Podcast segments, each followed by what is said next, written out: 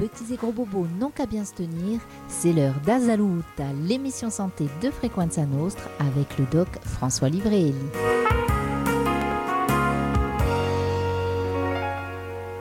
Et oui, chose promise, chose due, nous vous avions promis euh, dans ce même studio euh, la présence du grand, de l'immense. Je ne veux pas parler forcément en taille, mais talentueux, on va dire, François Livrel, le doc de Frequenza Nostra. Bonjour François. Bonjour Sabine, ça commence toujours bien. Ben oui, écoute, on aime bien, on aime bien, et on t'aime bien, donc on est ravis, vraiment ravis de t'avoir euh, à nouveau euh, derrière euh, l'un des micros de Frequenza Nostra. Alors, tu n'es pas tout seul dans ce studio, je ne sais pas si c'est une bonne chose, Je mais elle a... voilà, tu fais bien, elle a absolument voulu être des nôtres. je veux parler de Michel, notre Michel. Bonjour, Comment ça va Michel? Très très bien. Eh bien, écoute, je suis ravie aussi que tu sois là. hein. On plaisante, on plaisante. Même si tu as voulu m'assommer il n'y a pas très longtemps avec la laisse de ton chien, on t'aime beaucoup. Bref, pardon pour la private joke. il fallait la placer. Donc, on va pas parler de ce genre d'accident aujourd'hui. On va parler de, de quelque chose de beaucoup, beaucoup plus sérieux qui est, euh, si je ne me trompe, eh bien, l'addiction à l'alcool, euh, François. Oui, vaste sujet. Oui, vraiment vaste sujet. Euh, vaste je pense qu'il y a vraiment beaucoup de choses à dire. Alors, on va essayer de simplifier, de vulgariser aussi, hein. mais on va dire des choses. Oui, c'est très dense, il y a beaucoup, beaucoup à dire. Je- comme je t'ai dit, hein, j'ai- élagué un, un maximum parce qu'une émission n'y n'y suffirait pas. Euh, mais oui, on va parler de l'alcool et de ses méfaits. Voilà, donc là je suis bien, j'ai ma petite bouteille d'eau minérale pour prouver ma sobriété. Bon, chacun verra la preuve où il veut, mais bon, elle est là. Oui, effectivement, nous sommes à l'eau euh, sur Frequenza Nostra. Jamais pendant le service, comme on dit. Exactement. Allez, on démarre, on va On parler va. donc de l'alcool et de ses méfaits. On va commencer par quelques petites euh, définitions un petit peu pour s'informer, quelques définitions, quelques notions de base. Donc on va parler d'alcool et d'alcoolisme. Moi, j'aime pas trop ce mot. On parle aussi volontiers d'alcoolodépendance, d'éthylisme, d'addiction. C'est l'addiction à l'éthanol, qui est l'alcool éthylique qui est contenu dans les boissons alcoolisées. Alors, depuis 1978, l'Organisation mondiale de la santé reconnaît l'alcoolisme comme une maladie. Euh, c'est une pathologie qui se présente généralement comme une dépendance physique, caractérisée par un syndrome de sevrage à l'arrêt de la consommation, une dépendance psychique, ainsi qu'une tolérance. Qu'est-ce que c'est une tolérance? C'est une nécessité d'augmenter les doses pour obtenir le même effet. La progression dans le temps est aussi une des caractéristiques majeures de cette addiction. En général, l'usage sans dommage, qui est appelé usage simple, précède l'usage à risque, et l'usage nocif, d'abord sans dépendance, puis enfin la dépendance. L'alcool est une substance psychoactive, qui est à l'origine donc de la dépendance. Elle est également une substance toxique, qui induit des effets euh, néfastes sur la santé.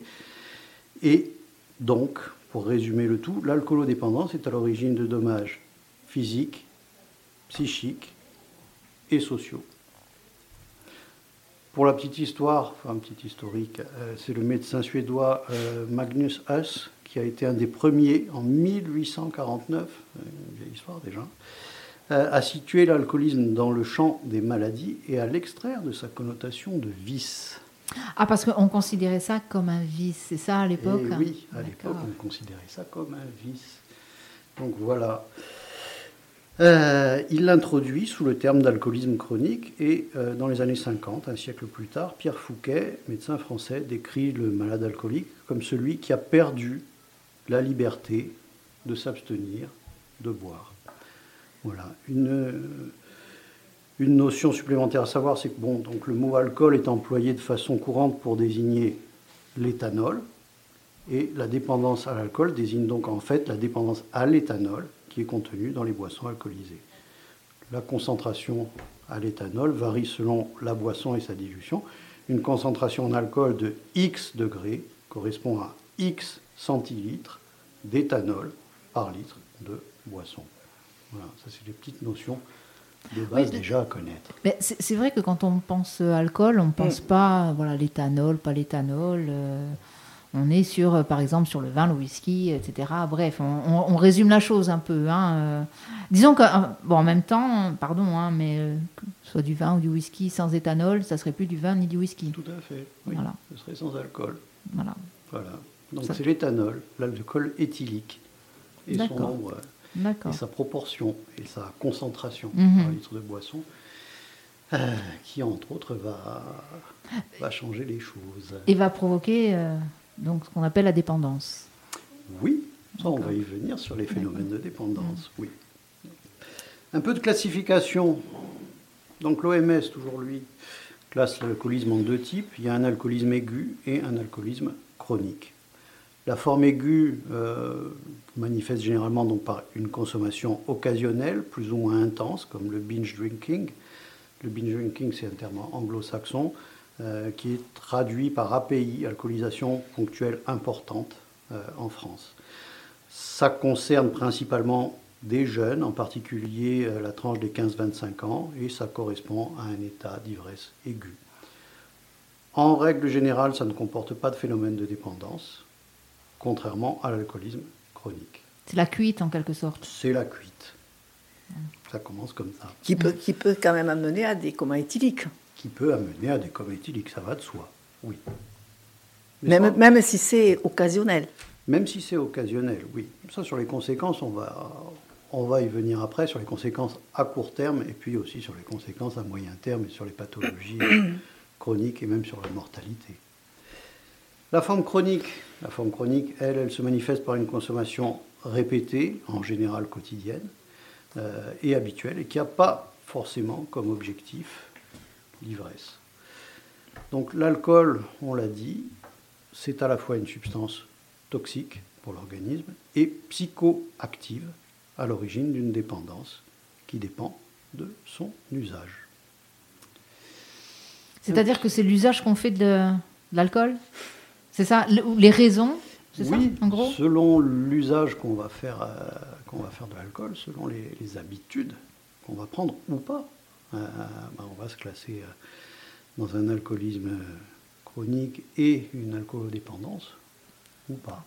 Mhm. Est-ce qu'il y a des critères de diagnostic pour... Euh, oui, tout à fait, il y a des critères de diagnostic pour, pour l'alcoolisme chronique et pour l'alcoolodépendance. Mais non, pas trop vite en besogne. Ah, excusez-moi, docteur. voilà, C'est Michel. Je ne vais, pas tout révéler d'entrée. Tout de suite. Voilà, sinon on finit dans sa minutes. Je vais boire le café. Excusez-moi, docteur. Non, on va, on va dérouler ça dans le, dans le bon ordre, mais je vous promets que je vais répondre à votre question. Euh, un petit peu d'épidémiologie et de statistiques. Allez, L'OMS, encore lui, estime qu'il y avait dans le monde en 2010 environ 208 millions de personnes alcooliques. Voilà, donc rien qu'à euh, l'évocation de ce chiffre, on comprend facilement les méfaits associés à la consommation d'alcool sont un problème de santé publique de première importance et dans bon nombre de pays. Alors, quelques faits et quelques chiffres dans le monde, toujours selon les estimations de l'OMS. Rien que pour l'année 2016, la consommation euh, d'alcool a entraîné 3 millions de morts. Rien que ça. Rien que ça. C'est 5,3% de la mortalité dans le monde cette année-là. Sur l'ensemble des décès attribuables à la consommation d'alcool dans le monde, 29% étaient dus à des accidents et des blessures, 21% à des maladies digestives, 19% à des maladies cardiovasculaires, 13% à des maladies et des complications infectieuses et 12% à des cancers. La consommation d'alcool est au septième rang des facteurs de risque ayant le plus d'impact sur la mortalité et l'incapacité dans le monde et elle est même au premier rang chez les personnes de 15 à 49 ans, soit environ 10% de la mortalité mondiale pour ce groupe d'âge. Euh, pour les personnes de 15 à 49 ans qui malheureusement viennent à décéder, 10% des causes, c'est l'alcool. Et c'est une cause évitable. Alors, effectivement, le mot évitable, et puis on le voit, il y a des causes qui sont directes et des causes qui sont. Enfin, des, conséquences directes et des conséquences indirectes, mais qui conduisent euh, parfois, qu'elles soient directes ou indirectes, euh, la même issue, quoi. Hein. La même issue. Toujours dans le registre des stats, environ 12% des Américains adultes reconnaissent être ou avoir été dépendants de l'alcool. De même, en Europe de l'Ouest, c'est la même chose pour 10 à 20% des hommes et pour 5 à 10% des femmes. En Europe, toujours, c'est l'Estonie qui a le taux de mortalité lié à l'alcool le plus élevé. Aux États-Unis, 30% des personnes admises à l'hôpital ont un problème avec l'alcool. 31% des étudiants américains montrent des signes d'abus d'alcool. 6% sont dépendants. On parle des étudiants là. hein. En Europe, c'est mieux. J'aime bien comme il nous dit ça. C'est mieux. mieux. Un Mais peu bon, mieux. c'est- Voilà, un, Un peu peu mieux. Ce n'est pas miraculeux non Un plus, je crois. hein. Mais bon, euh, ouais, bon, les, les- les chiffres, les chiffres parlent d'eux-mêmes. En Europe, la quantité d'alcool consommée par habitant diminue depuis le début des années 80. Euh, si on remonte aux années 50, c'était en France qu'on consommait le plus d'alcool, avec 22 litres d'alcool pur par habitant et par an. Ça, c'était euh, les statistiques de 1951. Et dans le pays, c'était la Bretagne qui détenait le record de consommation. J- J'allais faire une blague, mais je vais m'abstenir. Mais j'allais faire une blague à destination de mes amis euh, bretons et bretonnes. vais Abstiens-toi, c'est le sujet du jour. Voilà, c'est. Oh, bah parfait. parfait. Quelle équipe, hein, le Quelle doc. équipe. En 2014, la consommation moyenne par personne était encore de 12 litres d'alcool pur par personne et par an. Alors, ça représente quoi 12 litres d'alcool pur par personne et par an? Est-ce que tu as une idée, Michel? Je pense que ça fait quand même pas mal, parce qu'on on- parle d'alcool pur. On parle d'alcool pur. Voilà. Alors en 2014, donc on l'a dit, la consommation moyenne par personne, c'est 12 litres d'alcool pur. Ça représente, sur une année, 74 bouteilles de vin, 137 bouteilles de bière et 9 bouteilles de whisky. Voilà. Ça, c'est la consommation d'une année D'une année. et qui est en forte baisse par rapport euh, aux consommations euh, des années 50. hein. Voilà. Donc, malgré cette diminution importante et régulière du volume d'alcool consommé depuis 50 ans, la consommation en France se stabilise maintenant à un niveau qu'on considère quand même encore comme, euh, comme élevé, hein, donc près de 12 litres par an euh, et par habitant. Ça reste considérable et donc l'impact sanitaire et social euh, de l'alcool reste important. Ça veut dire quoi qu'il reste important? Ben, On va le chiffrer, on va parler un peu d'argent. Euh, dans une étude financée par la Direction générale de la santé, pilotée par euh, l'Observatoire français des drogues et des toxicomanies, et publiée en 2015, l'économiste Pierre Kopp, qui s'est appuyé sur des données épidémiologiques et sanitaires, évalue le coût social de l'alcool pour la société française à 118 milliards d'euros. Bagatelle. Bagatelle, hein On n'arrive même pas à imaginer d'ailleurs ce que ça représente. On pourrait faire de jolies économies quand même. hein. C'est un beau voyage aussi. Un beau studio pour Frequenza Nostra, encore plus grand. La galerie. On pourrait acheter la galerie avec ça, entre autres. Pour faire son calcul, pour arriver à ça, il a pris en compte donc le coût des vies perdues, euh, des pertes de production, de la qualité de vie des 3,8 millions de consommateurs à problème, euh, le montant des dépenses publiques de soins, le montant des campagnes de prévention et aussi de répression, et il a même défalqué les recettes de l'État, les recettes des taxes et les économies que représentent euh, les retraites non versées. Euh, malgré tout, on arrive à 118 milliards d'euros quand même. Voilà, c'est un. Oui, parce qu'il y a quand même beaucoup de taxes il y a alors les taxes cette qui sont année-là. importantes dans, les, dans, les, dans le Cette année-là représentaient 3,2 milliards d'euros. Et les économies sur les retraites non versées représentaient 1,7 milliard d'euros. Là, je parle de l'année Oui. 2015. Euh, mais par contre, rien qu'à côté de ça, le coût des vies perdues, c'est 66 milliards pour presque 50 000 décès annuels liés à l'alcool. Et, le montant, le montant de, que ça coûte à la, à la Sécu, au point de vue soins et tout ça, on a le détail aussi? Oui, le montant des dépenses publiques des soins, 7,7 milliards d'euros pour soigner euh, pratiquement un million et demi de malades liés à la consommation d'alcool. Le- le- le C'est coût- quand même. Le coût social est énorme, Oui. c'est un vrai problème de, de santé publique, ça le reste encore, ça reste euh, terriblement d'actualité. En plus, malheureusement, terriblement d'actualité, on le verra hein, quand on parlera des conséquences, euh, cher Doc. Allez, on va rentrer un petit peu plus dans le vif du sujet. Qu'est-ce qui est considéré comme consommation excessive d'alcool? Voilà, c'est compliqué. Là. Ça, ça va être C'est relatif. Hein. C'est relatif, Voilà. absolument. Ça dépend des personnes. Il sent J'en que ça va m'énerver. il J'en vois une qui s'énerve et qui se cherche des excuses. Alors, Ça dépend des personnes aussi. Les... Combien on boit. euh. ça dépend des personnes et de la tolérance aussi, Voilà. certes. Mais commencez pas tout à, à vous chercher des excuses. Là, là, Vous ne pouvez pas avoir raison. Là, vous ne pouvez pas. Il y a des choses, je veux bien. Là, vous là, pas. Alors, les nouvelles recommandations françaises euh, qui en sont arrivées au slogan popularisé en 2019, l'alcool, c'est maximum deux verres par jour et pas tous les jours, euh, incite la population à pas dépasser divers standards par semaine, c'est-à-dire moins de 100 grammes d'alcool pur par semaine pour les hommes comme pour les femmes et pas tous les jours, donc avec des jours sans consommation. Euh, à ces consignes s'ajoute celle de ne pas dépasser 4 verres par occasion, euh, voilà, par fête par exemple, pour éviter. Michel, je t'explique, pardon, excuse-moi euh, François. Michel, tu sais qu'on te voit à l'écran.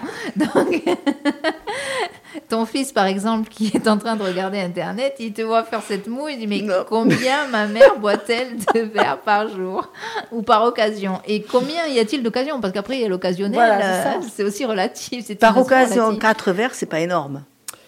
C'est ce qu'il est recommandé de ne pas dépasser pour éviter les complications des Voilà. ivresses aiguës. Et les complications des ivresses aiguës, euh, qu'on le veuille ou non, ben, c'est les violences actives ou les violences subies, euh, les accidents de la voie publique, les suicides, etc. etc. Alors, juste, pardon, je fais une petite parenthèse et Oui. profiter de l'occasion pour faire un petit coucou à une jeune fille dont je ne citerai pas le prénom, mais une jeune fille qui sort justement d'une semaine d'hospitalisation parce qu'elle a été, euh, elle a eu euh, la malchance de croiser sur la route un, un chauffard qui était euh, justement dont le taux d'alcoolémie était très élevé, en plus mélangé à euh, Oui. la drogue, eh bien, euh, cette jeune fille, elle s'en sort très bien et on est ravis. Si tu nous écoutes, je suis ravie, ravie, ravie que tu, euh, eh bien, que tu sois là avec nous. Quant à l'autre, on en discutera un autre jour, mais voilà, c'est des conséquences qui ne sont pas négligeables, loin de là, et qui, sont, qui peuvent être terribles. On la salue et on pense à Voilà. elle. Alors ça, c'est les recommandations, donc. hein. Mais c'est pas si simple. Voilà. Les études ont fini quand même peu à peu par démontrer que la morbidité et la mortalité à court terme et à long terme augmentent, même pour des consommations faibles d'alcool par jour. Ainsi, ce n'est pas l'abus d'alcool qui est à risque, mais une consommation même faible.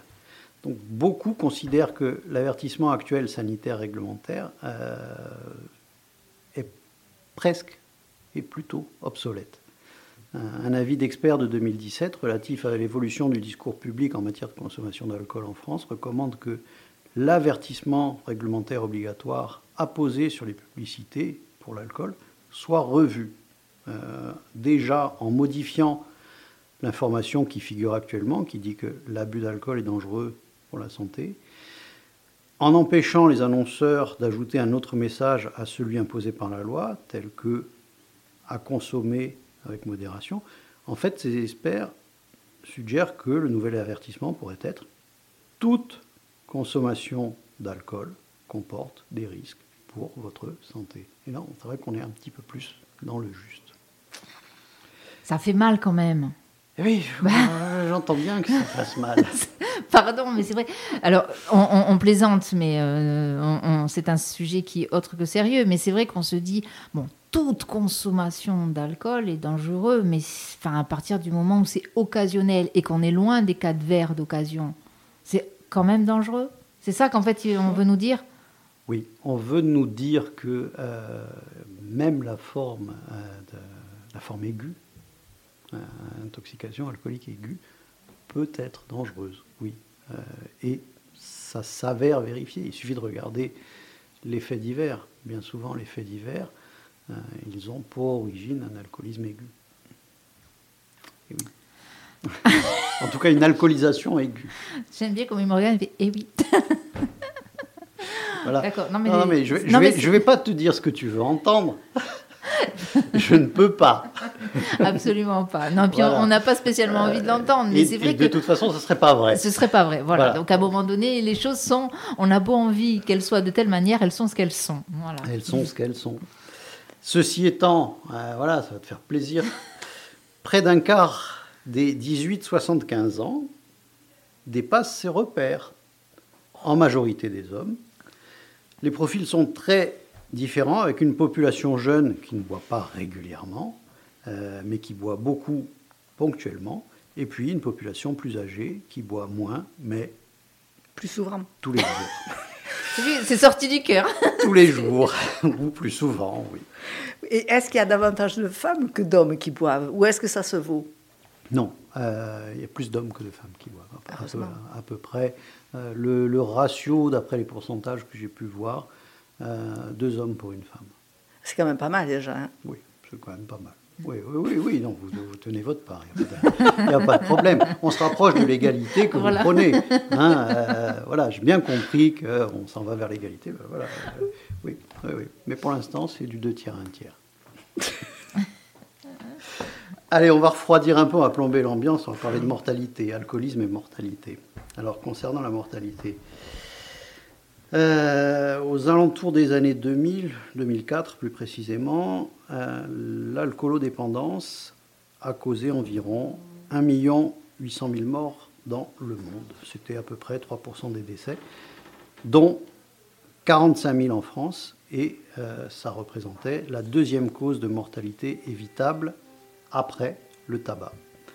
23 000 décès directs, 11 000 cancers ORL, lèvres, bouche, langue, etc., pharynx, larynx, 9 000 cirrhoses, 2 500 euh, décès par alcoolodépendance, et puis 22 000 morts indirectes, euh, suite de troubles mentaux, de maladies cardiovasculaires, d'accidents, etc. Donc ça, c'est l'alcool qui peut provoquer toutes ces maladies. Bien sûr. L'éthanol. Oui, l'éthanol. Je- parce que je, je- L'alcool éthylique. Voilà. Ouais. Je, non, mais je pensais euh, vraiment quand tu parlais de, de, de, de lèvres, de pharynx brûlés, etc. C'est, c'est, enfin, c'est impressionnant de se dire que un produit arrive à faire ça sur le corps. Et oui. Et ça, c'est ce qu'on peut voir. Mais effectivement, à l'intérieur, ça doit pas être très jojo non plus. Hein. Les causes. Ah. Ah, ça devient intéressant. ah oui. Les causes. Pourquoi sombre-t-on dans l'alcool? Alors, des éléments de preuve laissent penser que chez les hommes comme chez les femmes, de 50 à 60% des cas d'alcoolisme seraient favorisés, par des facteurs génétiques, ce qui laisse environ 40 à 50% des cas qui seraient liés à des facteurs socio-environnementaux purs. On l'a dit donc, il existe des liens entre patrimoine génétique et problème d'alcool. Alors attention, et ça va répondre à la question euh, du mois dernier. Et l'hérédité. Sur, sur, euh, sur diabète, hérédité, génétique. Euh, ben, C'est un peu la même chose. Il n'existe pas un gène spécifique de la dépendance euh, à l'alcool. Par contre, on pense que plusieurs gènes influencent les risques, notamment ceux qui sont responsables, on va rentrer dans les détails, du codage des enzymes qui éliminent l'alcool de l'organisme. Pour faire plus simple, un peu plus simple, lorsqu'on parle de maladies génétiques, on fait référence à des maladies qui sont dues à la présence de un ou plusieurs gènes défectueux qui sont transmis par les parents et qui entraînent des dysfonctionnements plus ou moins sévères. Euh, alors, soit on a un gène qui est clairement identifié comme cause de la maladie, comme par exemple pour la mucoviscidose, euh, soit la maladie résulte de l'interaction entre plusieurs gènes et de l'action de facteurs environnementaux, comme par exemple le cas du diabète. La dépendance à l'alcool fait partie de la deuxième catégorie. Alors j'ai une question. Le diabète peut devenir de l'alcool, de l'alcoolisme? Ou provoque ou, ou- Enfin, je m'explique mal. Non, là, on faisait en fait euh, le comparatif sur euh, environnement génétique et diabète et environnement génétique et alcool. C'est un peu Ah, d'accord, oui. C'est juste La- un comparatif. la même euh, chose. Un comparatif, d'accord. Voilà. Ceci étant, euh, oui, à mon avis, on peut se faire un, un bon diabète sucré, un bon dysfonctionnement Euh, oui, un coup d'alcool, oui. Avec, oui. oui. si on dépasse les quatre verres, par exemple. a priori, euh, je pense que chez le diabétique, il faut dépasser les zéro verres. Voilà, c'est mon avis, il n'engage que Ah moi. bon hein, euh, Zéro voilà. verre? Oui, de ma modeste expérience. euh, De je- médecin? Voilà, je dirais que euh, pour un diabétique, c'est zéro alcool. Ça, ça me paraît une évidence. C'est zéro alcool, c'est zéro cigarette. D'accord. Voilà. Mais bon, on, on- on s'égare un petit peu. Bon, comment on Mais le non, mais c'est bon à savoir. Oui, c'est bon à savoir, certes. On peut refaire passer le message. Chez le diabétique, pas d'alcool, Voilà, pas de chez, cigarette. les chez Voilà. les diabétiques, pas de tout ça. Voilà, je le répète encore, hein, s'il faut. non, ça va aller là La méthode Coué, elle essaye la méthode Coué, François. Ok. Donc, la dépendance à l'alcool, ça fait partie de cette deuxième, cette deuxième catégorie, à savoir qu'il n'y a pas un gène identifié comme étant celui de l'alcoolodépendance, mais on en a identifié un certain nombre comme étant impliqués dans le développement de la maladie, comme pour certains diabètes. En dehors de ça, il y a aussi les facteurs environnementaux qui jouent un large rôle dans le développement d'une dépendance à l'alcool, comme par exemple euh, ben, la famille, euh, une famille dans, laquelle règne l'exposition à l'alcool, euh, des facteurs de stress, comme la violence, comme la dépression. Autre chose à savoir, la plupart des patients alcoolo-dépendants développent leur addiction durant l'adolescence ou entre 20 et 35 ans. Ouf, nous sommes sauvés, Michel. Je suis content de vous rassurer. Oui, mais tout à l'heure, il a parlé des gens de plus de 75 ans aussi, qui avaient un, un problème.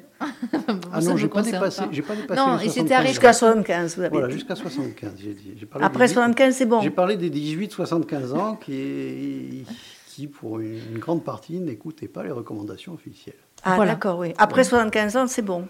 Après 75 ans, c'est bon, on touche plus à rien. Ah, On touche plus à rien, on ne Michel. touche plus à rien. Oh, Voilà. que la vie est triste. hein.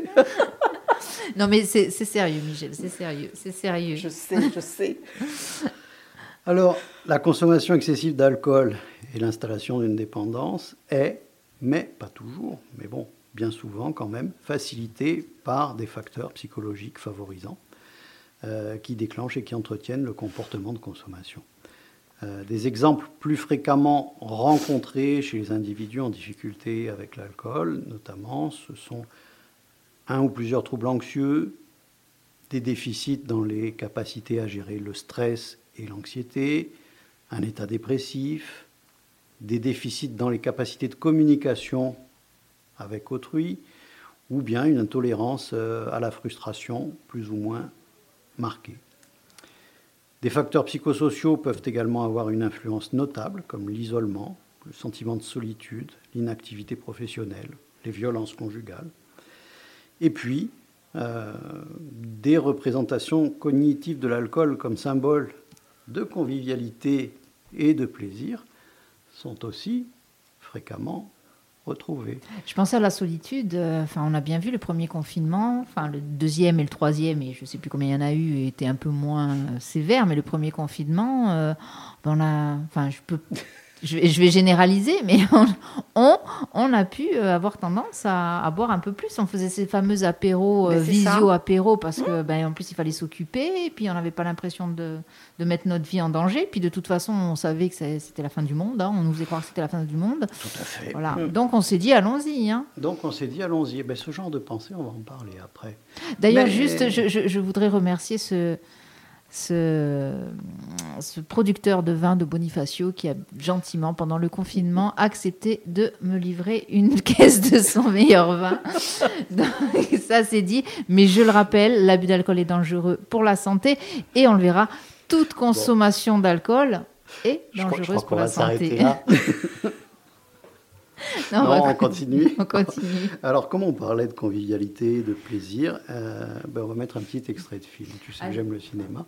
Euh, J'en connais deux qui, ont, qui parlaient très bien de ça. Donc, un tout petit extrait. Est-ce papa Peut-être. Qu'est-ce qui vous intéresse?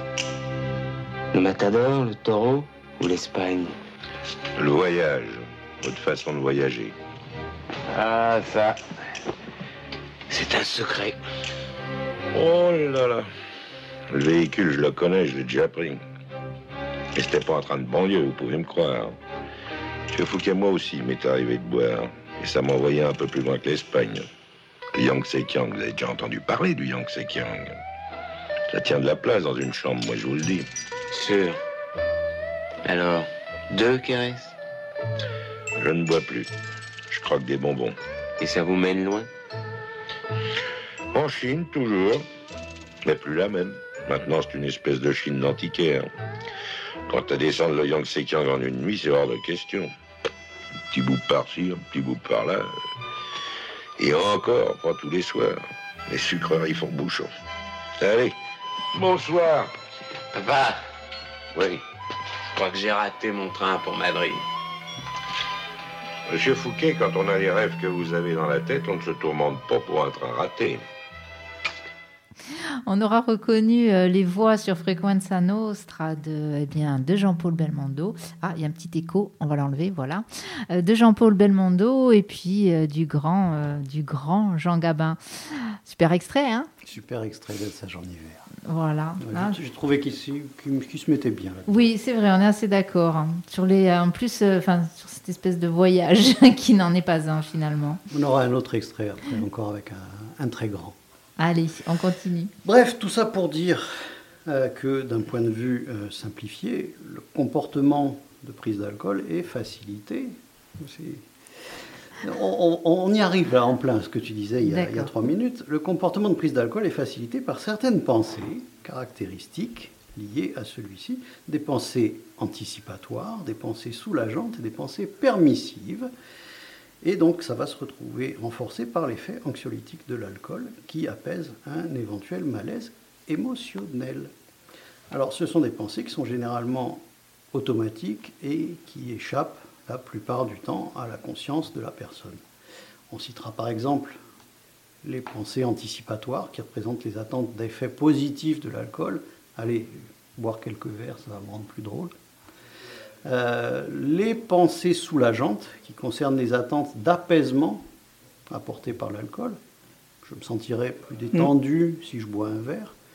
Et puis euh, les pensées permissives, comme on a pu les voir euh, pendant le confinement dont tu parlais, qui autorisent la consommation. Allez, juste un verre, je l'ai bien mérité après la journée que j'ai passée, ou puisque ça va être la fin du monde, je peux bien m'en envoyer derrière la cravate. Euh, il est à noter que ces pensées relèvent de processus cognitifs normaux au départ et ne sont pas spécifiques hein, de l'alcoolisme. Quoi qu'il en soit, en tout cas, il est nettement établi qu'une dépendance à l'alcool est souvent fortement accompagnée d'un haut niveau d'anxiété et de dépression, souvent, hein. pas toujours, on n'est pas dans une science exacte, on ne fait pas des généralités, euh, qui amplifie encore davantage la consommation.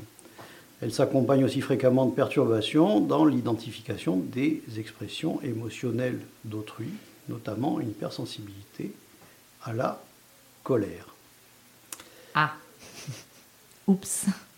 Allez, quels sont les risques pour la santé? Voilà, on y vient, Michel. on y vient. Quels sont les risques pour la santé? Alors d'abord, un petit mot pour les effets directs et de court terme. Selon la dose ingérée et l'habitude, euh, l'alcool diminue la vigilance, puis conduit à l'ivresse aiguë caractérisée par un ralentissement des réflexes, une perte totale de vigilance, un état d'euphorie ou au contraire de tristesse, une mauvaise appréciation des situations, des troubles de l'équilibre ainsi qu'une vasodilatation. Vasodilatation, c'est euh, les vaisseaux sanguins qui se dilatent. Même sans ivresse, l'alcoolisation aggrave aussi le risque d'accident, notamment d'accident de la route, mais aussi d'accident de travail dans les métiers dangereux.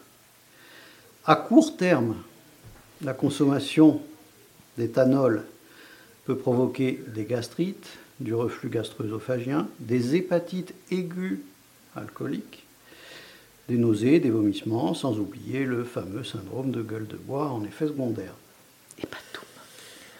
Qui n'est jamais agréable. Enfin, on imagine. N'étant Il y, jamais avait pas- passé. il y avait Hépatum.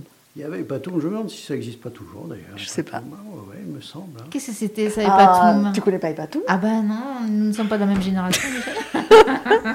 Ça, c'est de la pub, Michel. hein, je vous en laisse l'entière responsabilité.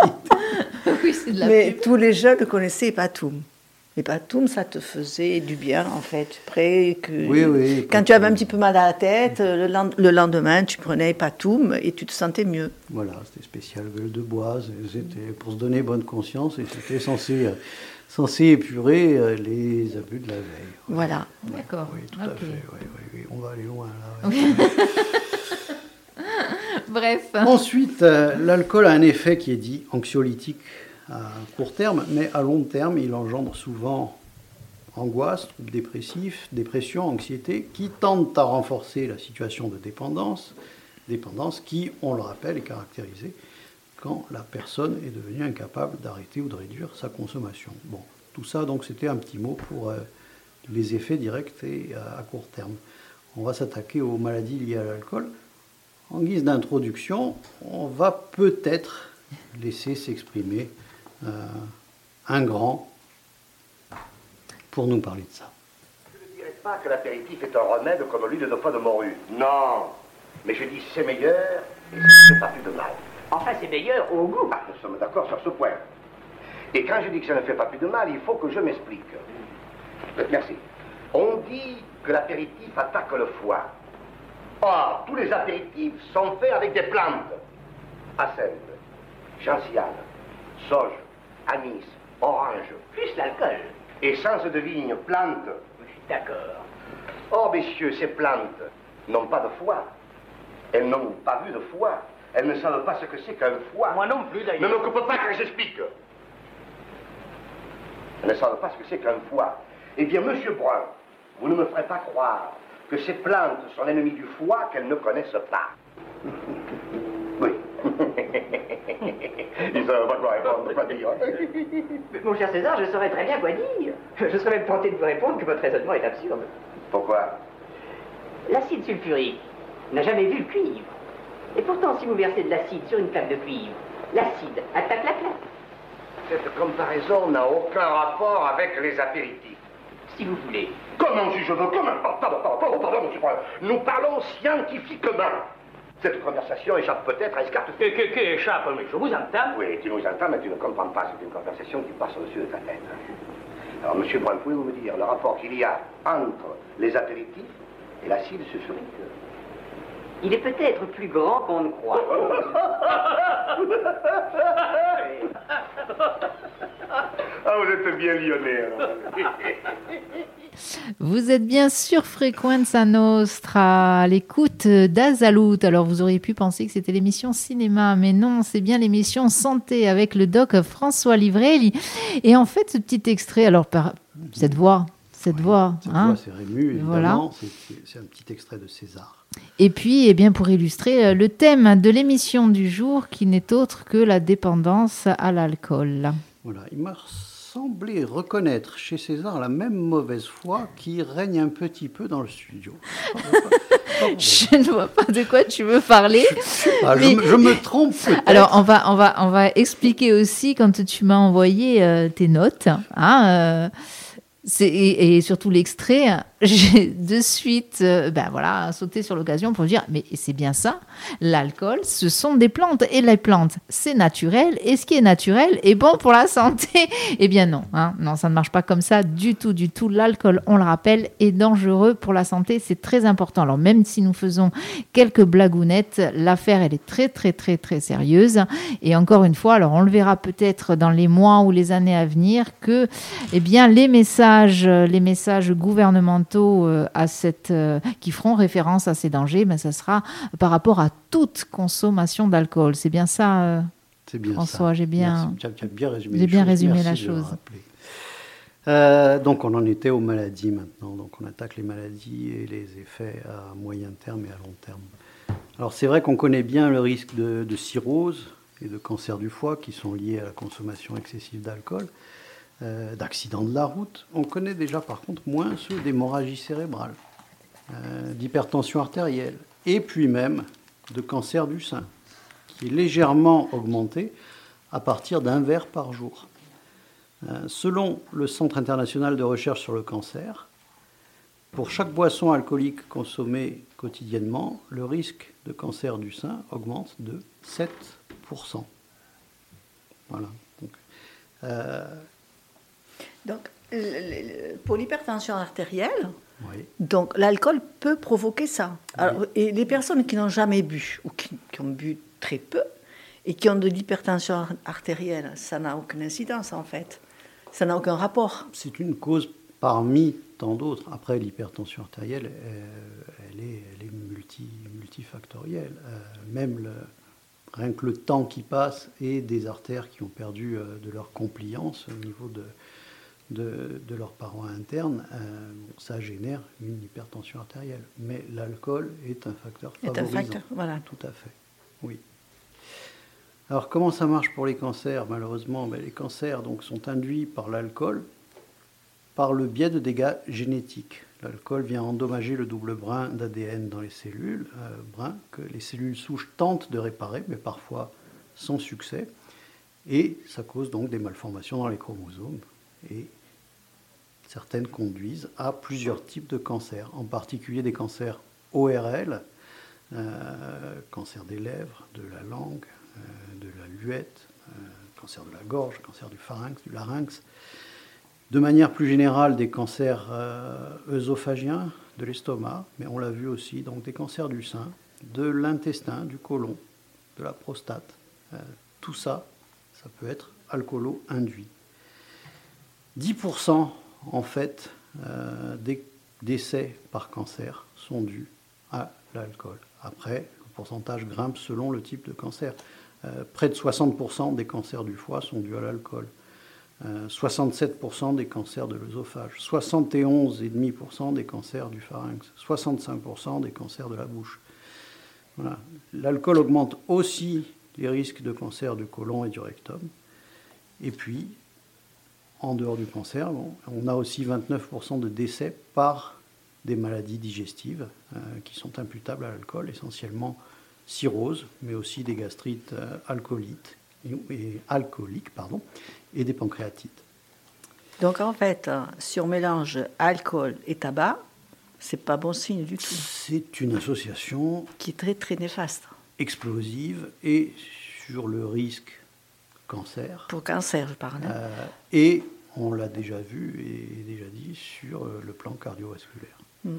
Oui, euh, une association abominable. Parce qu'un un alcoolique plus si il y a le tabac, le tabac, je crois que là, Ah, puis le tabac, c'est rarement occasionnel. hein. Le tabac, c'est. euh, c'est ça. Oui, oui. Donc, euh, On en parle à peine plus loin de l'association euh, tabac-alcool qui est quand même particulièrement fréquente Mm. et qui fait euh, des ravages. Et encore ravages, le, le mot est fait. oui, mais il y a beaucoup de personnes qui, qui associent tabac et alcool parce qu'ils ont un mal-être, en fait. Oui, Et ils se sentent pe- peut-être plus en forme, plus, euh, je sais pas comment dire ça, euh, ils se sentent mieux une fois qu'ils ont associé l'al- l'alcool et le tabac. je crois qu'on a suffisamment de recul maintenant pour savoir que les addictions soulagent vraiment sur le moment et temporairement, mais Mm. sinon, généralement, aggravent euh, Oui, mais- le et ça leur- souvent les situations. Ça leur provoque un moment, ça leur procure plutôt un moment, un moment de bien-être en fait, Voilà, les ben, pauvres. Oui, un moment de bien-être, on va dire, allez, quelques minutes de bien-être, Voilà. et encore, je suis gentille, Oui. pour des années, et voire une vie. Pour, euh, pour quels dégâts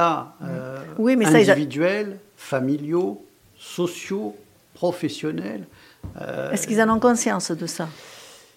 Parce que- c'est le but de la prise en charge, la prise Voilà. de conscience, ça va de soi. Oui. Parce que euh, Je pense qu'il y a suffisamment maintenant de communication qui se fait autour de, de- de- des côtés euh, néfastes et surtout de l'association des deux, mais aussi simplement de- des addictions, quelles qu'elles soient, euh, pour qu'on sache et pour qu'on se rende compte. Après, est-ce qu'on arrive à lutter, est-ce qu'on arrive à se désintoxiquer? Ça, c'est un autre débat. Et puis Voilà, à ce moment-là, euh, voilà, est-ce ça qu'on c'est est-ce encore qu'on autre arrive à sortir les, les- les- ces gens-là? De, de, cette, de cet enchaînement quoi, de... Est-ce qu'il y a des médicaments? Est-ce que, est-ce que on- C'est- oui, c'est la deuxième partie de, de l'émission, la prise en charge. Euh, il y a tout un parcours. Euh, c'est, c'est une prise en charge qui est pluridisciplinaire. Elle n'est pas uniquement médicale, elle est aussi euh, psychologique et sociale. Euh, et il faut, bien entendu, à l'origine, l'adhésion du patient en plus du reste, oui. Euh, il y a une prise en charge médicale, il y a des médicaments. Euh, il y a des centres euh, qui sont là pour ça. Il y a des consultations d'addictologie. Oui, mais est-ce qu'ils ont conscience de leur état? Est-ce qu'ils se rendent compte qu'ils sont à ce point-là euh, imbibés d'alcool et voilà Alors, la prise- la, de, dépendance. la prise de conscience, elle est individuelle, elle est variable euh, selon les individus. Pas mal d'études disent que généralement, euh, la prise de conscience se fait lorsque l'entourage commence à en parler directement avec euh, le ou la principale intéressée, euh, ou lorsque le patient alcoolodépendant commence à ressentir des risques ou des effets délétères sur, sur sa santé, ou des effets délétères pour son entourage ou pour sa profession. Là, il y a des déclics. Ces déclics sont la prise de conscience qui peut amener à la prise en charge. Hmm. Après, euh, la prise de conscience, chaque individu est différent. et, euh, Parce que son variable. entourage, l'entourage de cette personne, à force peut-être de lui faire comprendre, de lui dire bon ben tu, tu, tu bois trop, tout ça, est-ce que justement ça n'a pas aussi un effet néfaste? Le contraire, au lieu de, de l'inciter à, à arrêter, est-ce que euh, il veut, il se dit après tout je suis alcoolique, je suis alcoolique. hein. Je crois qu'il est important de, de verbaliser. Je crois que l'entourage, c'est- c'est important qu'il alerte le, le patient lui-même. Après, encore une fois, c'est toujours la même histoire pour toute addiction, que ce soit tabac, drogue douce, drogue dure, alcool. Euh, au final, c'est la volonté et l'adhésion du patient ou Mm. pas qui permettra euh, d'embrayer sur, euh, sur une prise en charge. En fait, il faut qu'il y ait ce fameux déclic quoi. Il faut qu'il y ait le déclic, il faut qu'il y ait un minimum de volonté. Euh, quand on, on nous amène dans les cabinets, euh, une dame nous amène son mari en nous disant Bon, maintenant, vous le faites s'arrêter de fumer. Si lui n'est pas volontaire, euh, il va perdre son temps, euh, et nous aussi. Voilà. Il faut que la démarche émane du principal l'intéressé. intéressé. Euh, sinon, ça ne marchera pas. On continue peut-être? On continue un peu. Euh, D'autres maladies, on dénombre euh, en plus aussi des, maladies euh, neurologiques, avec plus de 3000 morts par an par des, encéphalopathies, des maladies mentales, des conséquences de euh, l'épilepsie. Il faut savoir que l'alcool est aussi toxique sur le cerveau. On parle d'une toxicité centrale, parfois en rapport avec une carence en vitamine B1 qui est très fréquente chez les personnes qui ont une consommation excessive d'alcool. Il existe un large spectre de, troubles neurologiques liés à l'alcool euh, qui sont réversibles dans 80% des cas à l'arrêt de l'alcool. Souvent, donc, il y a des troubles de la mémoire à court terme, à long terme, des troubles de la concentration, des troubles du jugement avec une mauvaise évaluation de la gravité d'une situation. Euh, ça peut expliquer la dissociation entre le ressenti de la personne alcoolodépendante et celui de l'entourage familial et médical. Une consommation excessive d'alcool est aussi souvent associée à des troubles psychiques, une anxiété, une dépression notamment, soit cause, soit conséquence de l'alcoolisation. Il faut savoir que la majorité des signes de dépression disparaît après deux semaines d'abstinence. Ça paraît court, hein, deux semaines en fait. On a oui. l'impression que c'est beaucoup plus long, mais euh, ça, c'est court en fait, deux semaines. Alors, quand on est, j'imagine que quand on est en sevrage, deux semaines c'est une éternité, mais euh, sur un, enfin sur une vie, deux semaines, c'est. euh, Lorsque l'alcool en est la cause Mhm. et non pas la conséquence, lorsque l'alcool euh, Oui. en est la cause, oui, effectivement, on voit la majorité des symptômes disparaître à peu près dans ce laps de temps. Les autres conséquences de la consommation excessive d'alcool ben, sont variées. Euh, L'alcool est responsable de 1500 morts sur la route chaque année environ, mais également de 40% des violences familiales et ou conjugales, qui touchent quand même 400 000 personnes. Chez les femmes, la moitié des violences conjugales subies sont en rapport avec l'alcool. Euh, l'alcool est aussi la cause de 25% de faits de maltraitance à enfants, de 30% de viols ou d'agressions sexuelles et de 30% euh, de faits de violence générale. Voilà, donc on ne cessera de le dire, c'est le but de cette émission. Toute consommation d'alcool a des effets néfastes pour la. On le dit et on le dit sérieusement, effectivement. et même avant la naissance. Eh Est-ce oui. qu'on va en parler Eh oui. maintenant ou est-ce qu'on va faire une pause? On va faire une petite pause musicale Oui, hein, et puis elle, se- elle reste dans le... Elle reste dans le sujet, Elle bien sûr. hein. sujet, on part elle avec euh, l'ami Jodassin.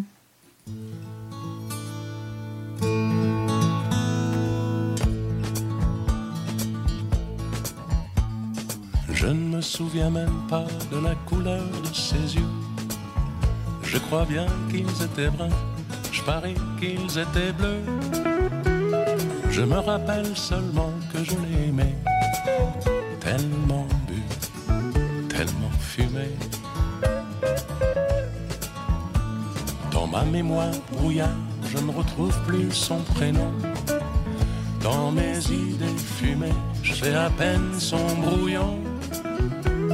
Je ne sais plus ce qu'elle disait, sauf que j'y ai cru. Tellement fumé, tellement bu. L'oubli, ça tient à quoi? Des glaçons dans un verre, un halo de tabac. Dansant dans la lumière, ça tient à rien du tout. L'oubli, c'est comme la vie. Je revois vaguement un studio mal meublé. La couleur du papier. Il y avait sur moi un lit puisqu'on s'est aimé Tellement bu,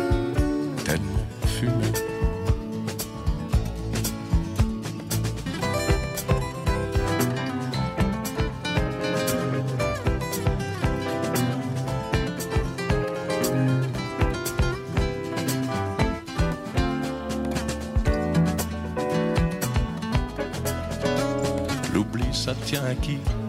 Une inconnue qui passe, qui s'égare une nuit. Au fond de mon impasse, l'oubli, ça tient à rien du tout. Mais pas à nous. Une figue en Normandie pour arroser le beau temps. Un retour à Paris, je ne sais plus trop comment. Sauf la vague impression que c'était foutu, tellement fumé, tellement bu.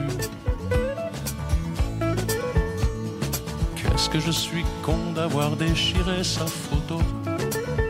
J'aimerais bien la revoir, j'ai plus son numéro. De toute façon, je ne sais plus téléphoner, tellement bu,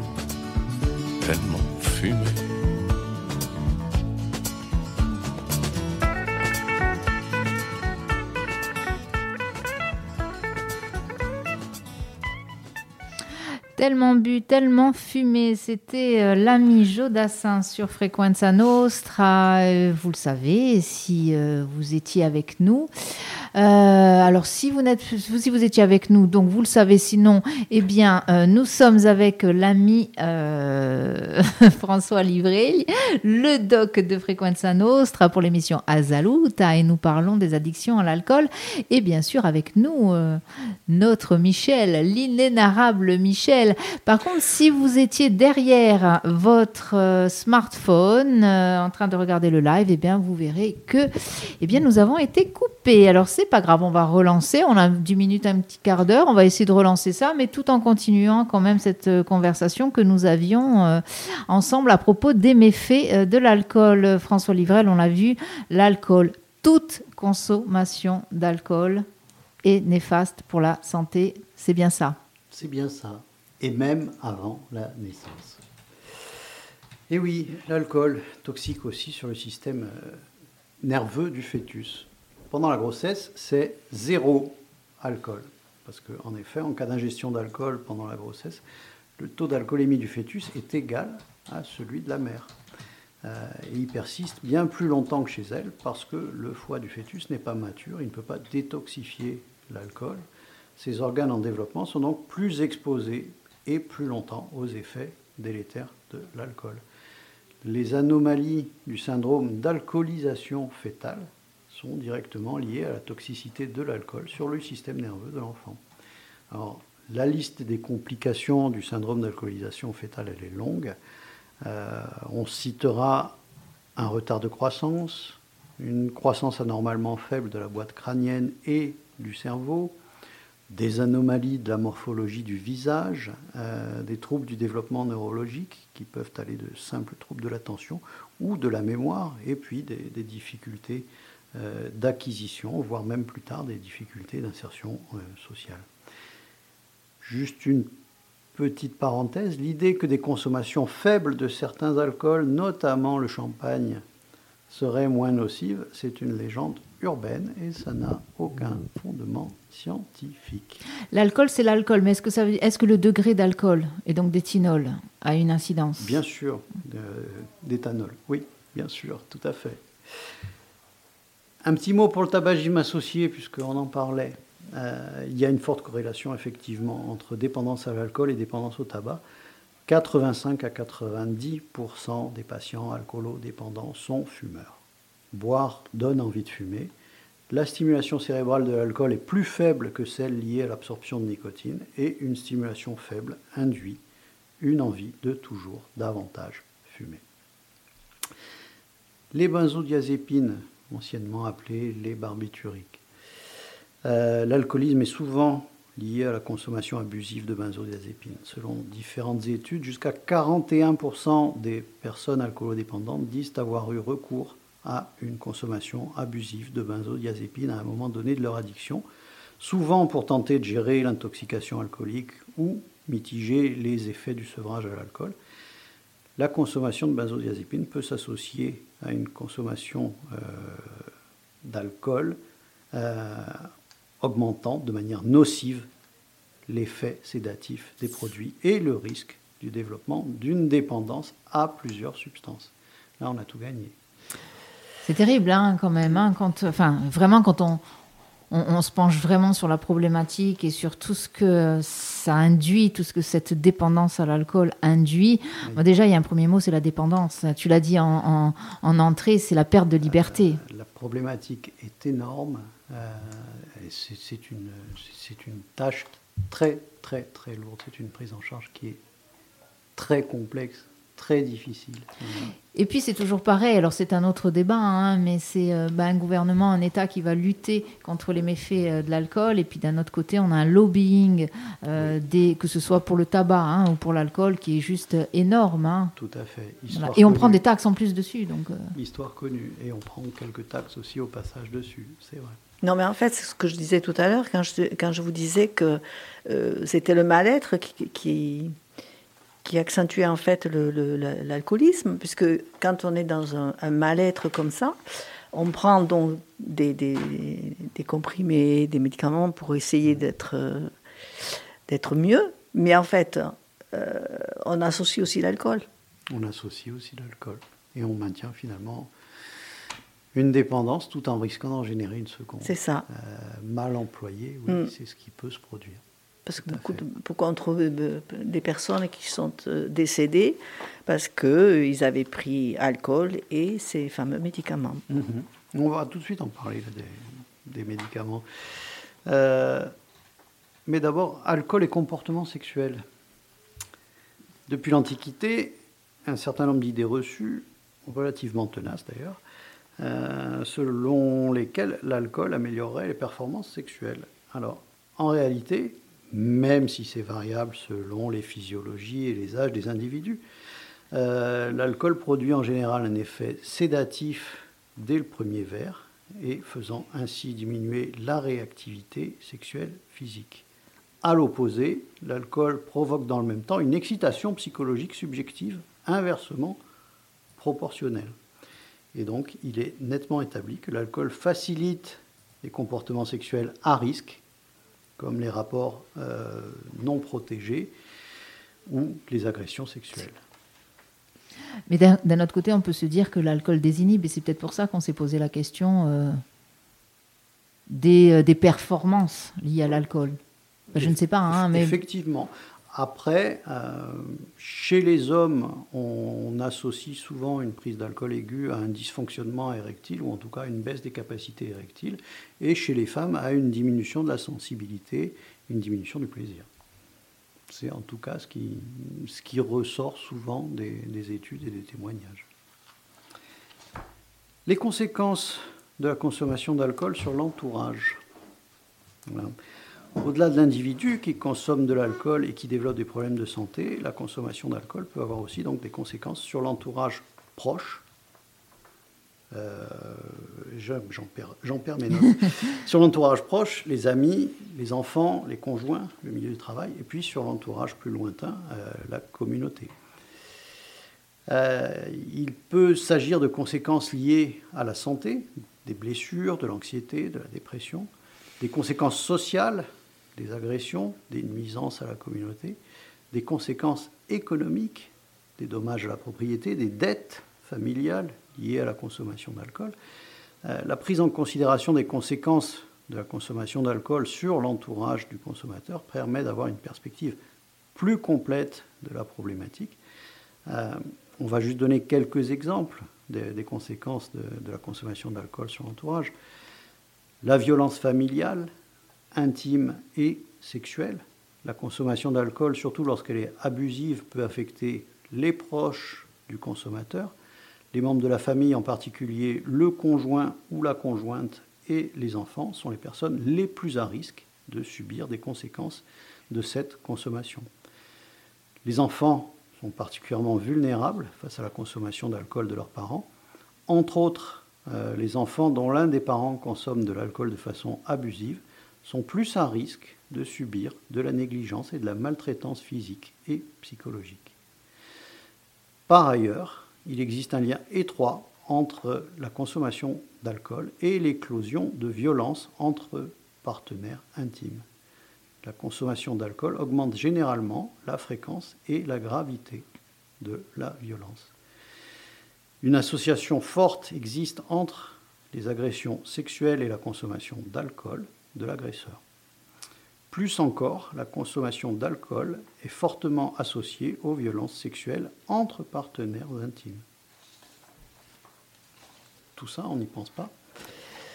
Mais il y a plein de choses. Une euh, des, conséquences. Oui, oui, il y a plein de choses hein, auxquelles on ne pense pas. Patient dépendant mm, mm. lui-même.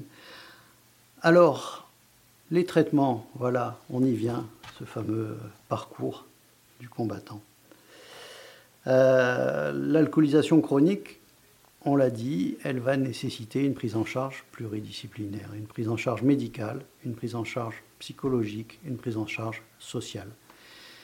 Si la personne alcoolodépendante n'est pas à l'aise pour faire part de son problème avec l'alcool à son médecin traitant, les consultations d'addictologie sont accessibles. Euh, spontanément, la personne alcoolodépendante n'ira que très tardivement vers une structure de soins. Souvent, elle ne va entamer cette démarche que sous la contrainte du conjoint, par exemple, ou même de la justice, ou lors d'une autre pathologie, lors d'un sevrage brutal non prévu, par prise de conscience de son état, par crainte de perdre la raison ou encore de mourir.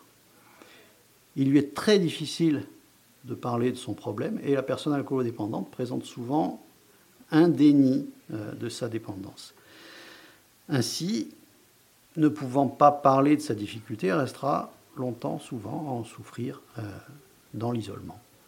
Un des principes de l'alcoolologie, donc de la prise en charge, hein, réside alors à lui proposer l'avance de la parole, c'est-à-dire à aborder le sujet sans attendre qu'elle le fasse elle-même et sans attendre non plus qu'elle approuve ce qui lui est dit, euh, parce que peut-être même qu'elle ne répondra rien. En abordant le problème avec l'individu, l'entourage peut ainsi contribuer à l'amener plus rapidement à une démarche de soins. Est-ce que ça veut dire qu'il faut prononcer le mot alcoolique d'entrée? Peut-être pas celui-ci, parce que, à mon sens, il a une, connotation assez péjorative. Euh, c'est même du jugement, on est dans le jugement. on hein. est dans le jugement. Mm. Euh, alcoolodépendance, addiction, euh, attirance pour. Je, préférerais, soyons. Allons-y oui. graduellement. Mm. Et quand on a fait le sevrage, oui. c'est pas définitif en fait. Non. On peut replonger facilement ou pas On peut replonger, mais il y a pour ça aussi une prise en charge euh, post-sevrage. On ne va pas, on s'arrêter simplement. on est suivi pendant quelques temps. on ne va pas lâcher un patient qui a été alcoolodépendant, mais qui est désormais sevré et qui est en rémission. On ne va pas le lâcher comme ça dans la nature. Mm. Non, il y a un entretien à maintenir, ça va de, ça va de soi. De longue durée, ça peut être de, longue durée. De longue durée. On a l'impression que c'est toute une vie en fait. Hein. Il y a cette épée de Damoclès qui va rester toute une vie. Donc peut-être, c'est bien aussi de le rappeler pour euh, éviter commencer. On parle, on parle d'une très sérieuse addiction, on parle de vie gâchée et euh, de, et pas toujours uniquement du patient euh, alcoolodépendant, mais aussi de... Parce qu'il y a l'entourage qui ne peut pas faire... l'entourage, et, pas, et pas forcément euh, l'entourage proche. Hein, euh, ça peut être effectivement le chauffard qui, voilà, qui vous blesse ou vous tue au détour d'une rue ou d'un virage. Les conséquences, elles ne sont pas uniquement individuelles. D'où D'où l'intérêt de, faire passer le message euh, Parce que la personne, régulièrement. Hein. La personne qui, qui, a, su, qui, a, qui a suivi, suivi ce, euh, comment dire euh, cette prise en charge? Cette prise en charge, elle doit être toujours sur le qui-vive en se disant il ne faut pas que je boive, je ne peux pas faire ça. Ça doit être très difficile pour la personne aussi, quand elle, a suivi ce sevrage. Si elle est sur le qui-vive, c'est un gage de, bonne qualité et de, bonne chance de ne pas replonger, effectivement. Euh, être sur le qui-vive, c'est un, synonyme de... conscience, de prise de conscience et de maintien de la conscience du. Oui, mais c'est quand même difficile de faire toujours très attention. Ah, il va de soi que c'est difficile. On parlait, euh, euh, François. Rien n'est facile dès qu'on parle d'addiction. Oui, François nous parlait quand même, le doc nous parlait quand même d'addiction et puis de parcours de combattant. Hein. Oui. Oui. Mais c'est difficile quand même. Il faut avoir C'est particulièrement difficile. Il faut avoir beaucoup de volonté quand même. Euh, et c'est pour ça que oui, encore une fois, sans l'adhésion du patient, euh, même la meilleure équipe du monde mm. n'y parviendra pas. On a besoin de l'adhésion du patient et de sa pleine conscience. Mm-hmm. En général, donc on le disait, la plupart des patients qui consultent dans ces centres ont la quarantaine ou plus. Euh, c'est plus rare avant principalement parce que la dépendance avant n'est pas encore installée et que les dommages, les dommages familiaux, les dommages professionnels, judiciaires, physiques, euh, sont encore limités. Euh, les conséquences physiques ou leur visibilité, la prise de conscience de la dépendance, le cumul euh, des, problèmes divers engendrés par la consommation à risque arrivent passé 45 ans le plus souvent. La prise en charge, donc on l'a dit, elle est pluridisciplinaire parce que les conséquences de l'alcoolisation chronique sont multifactorielles. Donc c'est une prise en charge médico-psychosociale. Ça signifie que le patient va recevoir de l'aide pour les différentes difficultés liées à sa consommation d'alcool, de l'aide d'un médecin, de l'aide d'un psychologue, de l'aide d'un travailleur social, une aide aussi non négligeable qui peut être apportée par des groupes de soutien d'anciens buveurs euh, et qui peuvent partager concrètement leur expérience.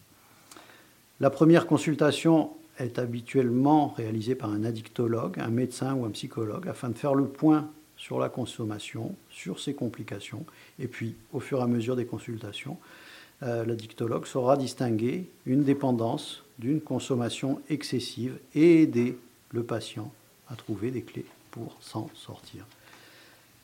Le sevrage de l'alcool peut être obtenu sans médicaments, en l'absence de dépendance physique, ou bien avec l'aide de médicaments, au départ des benzodiazépines, qui sont donc des psychotropes anxiolytiques, qui sont prescrites sur une courte durée lorsqu'il existe une dépendance avec beaucoup d'anxiété, d'irritabilité, d'insomnie, et puis donc une dépendance physique.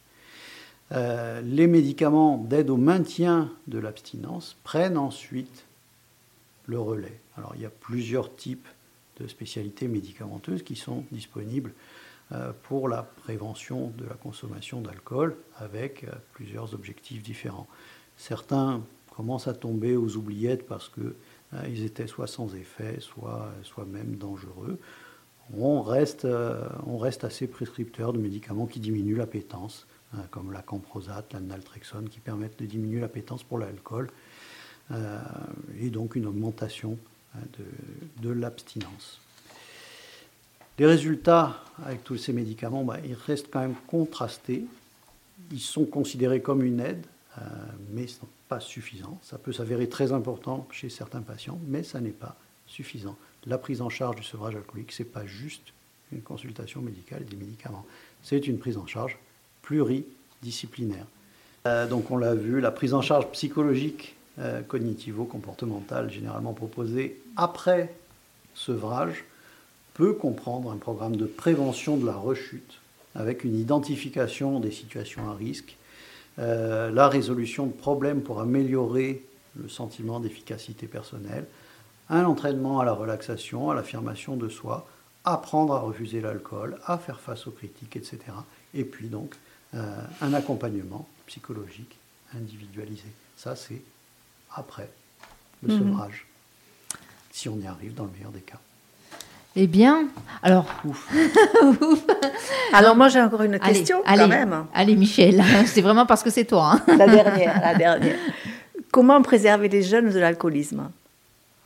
Voilà. Est-ce que est-ce qu'il faut aller dans les écoles? Est-ce qu'il faut faire des réunions? Est-ce que leur dire les, les, méfaits de l'alcoolisme? Parce que ça commence déjà tôt. Euh, il y a des gamins à 12-13 ans qui boivent. Alors. Donc. Euh, est-ce qu'il y a des, Les pouvoirs publics font une part. Euh, une part euh, qui n'est pas, qui pas négligeable, c'est vrai. Hein, quand, ils ont, euh, quand ils ont lancé déjà l'interdiction de vendre de, l'alcool aux mineurs, bon, ils ont quand même fait un geste non négligeable de, prévention.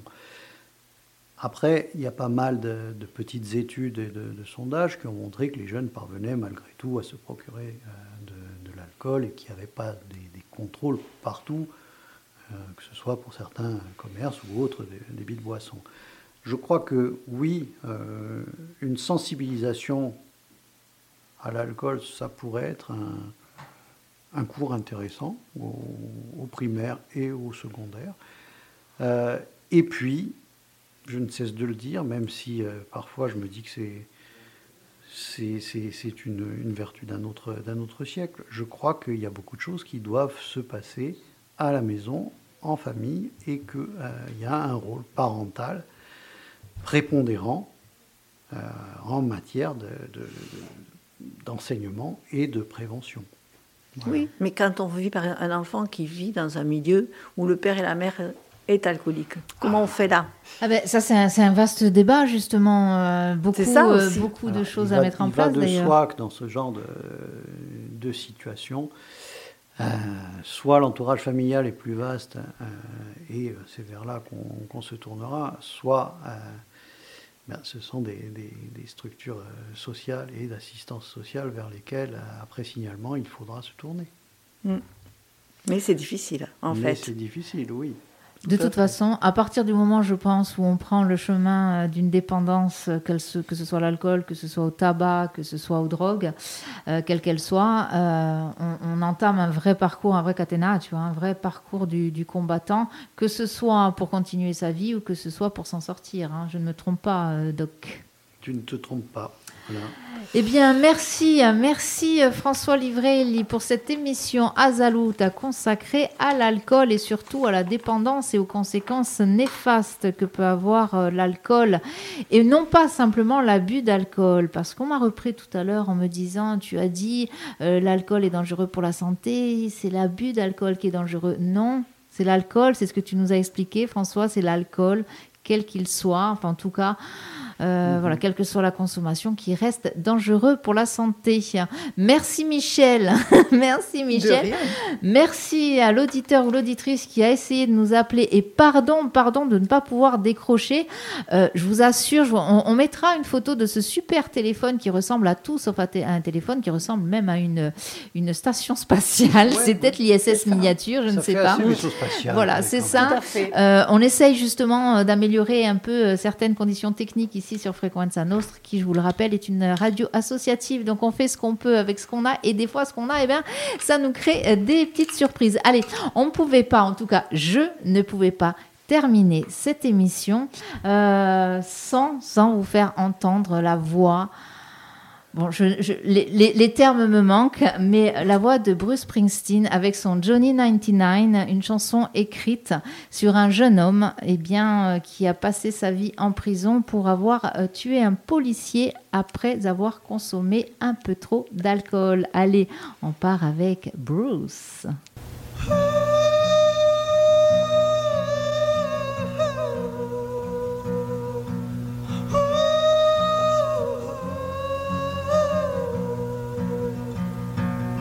They closed down the auto plant, that Ralph went out looking.